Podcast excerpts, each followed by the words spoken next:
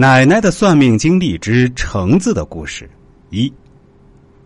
我们镇里的女孩长得漂亮的真的很多，这绝对跟风水也有一定关系。起码我身边认识的这些同学、邻居啊、亲戚啊，长得都漂亮有气质。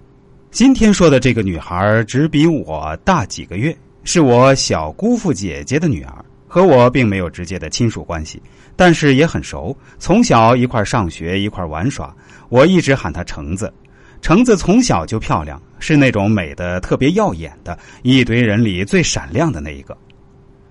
橙子比同龄女孩更懂事，所以显得比较成熟，长得也比其他女孩子更高。一双修长的腿，一头乌黑亮丽的长发，雪白的皮肤，大大的眼睛，双眼皮儿，一笑还有两个深深的酒窝，特别好看。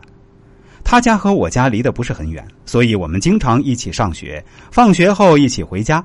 我还记得那时，大人们喜欢开玩笑说：“等长大了，你们就结婚，现在定个娃娃亲吧。”那时小，根本不懂他们说什么意思。可是橙子却跑掉了，从此很少跟我一起上学，只是偶尔周末和奶奶一起去小姑姑家才能看到他。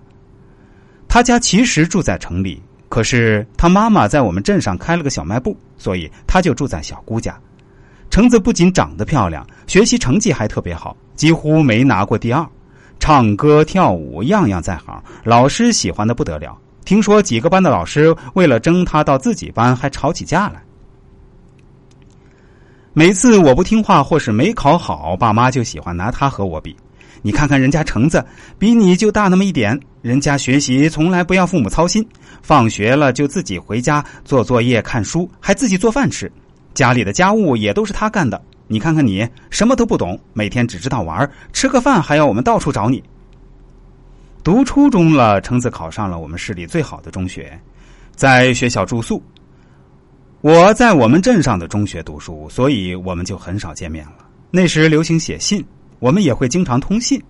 知道他在学校仍旧是年级第一，仍然是老师最得意的门生，我很替他高兴。我觉得橙子将来肯定是要去北京大学读书的。那时候，我常听邻居们说起他，我女儿要有橙子一半就好了，我就要乐坏了。这孩子咋那么听话呢？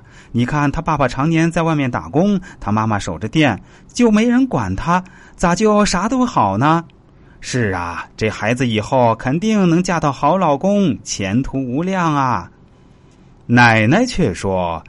这孩子长大后生活确实无忧，可是，可是什么？大家都不约而同的问道。可是他拿旧社会的话来说，就是个做妾的命。不可能吧？我也不信。大家都表示不信。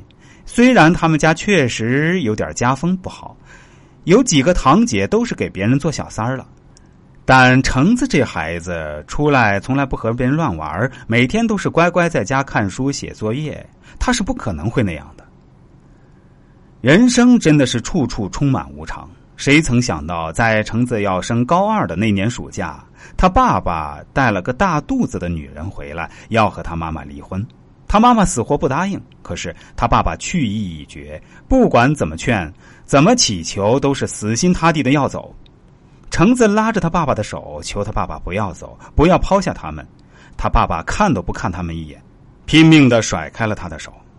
橙子妈妈在僵持了一个月之后，终于答应了离婚。他爸爸头也不回的带着那个女人走了。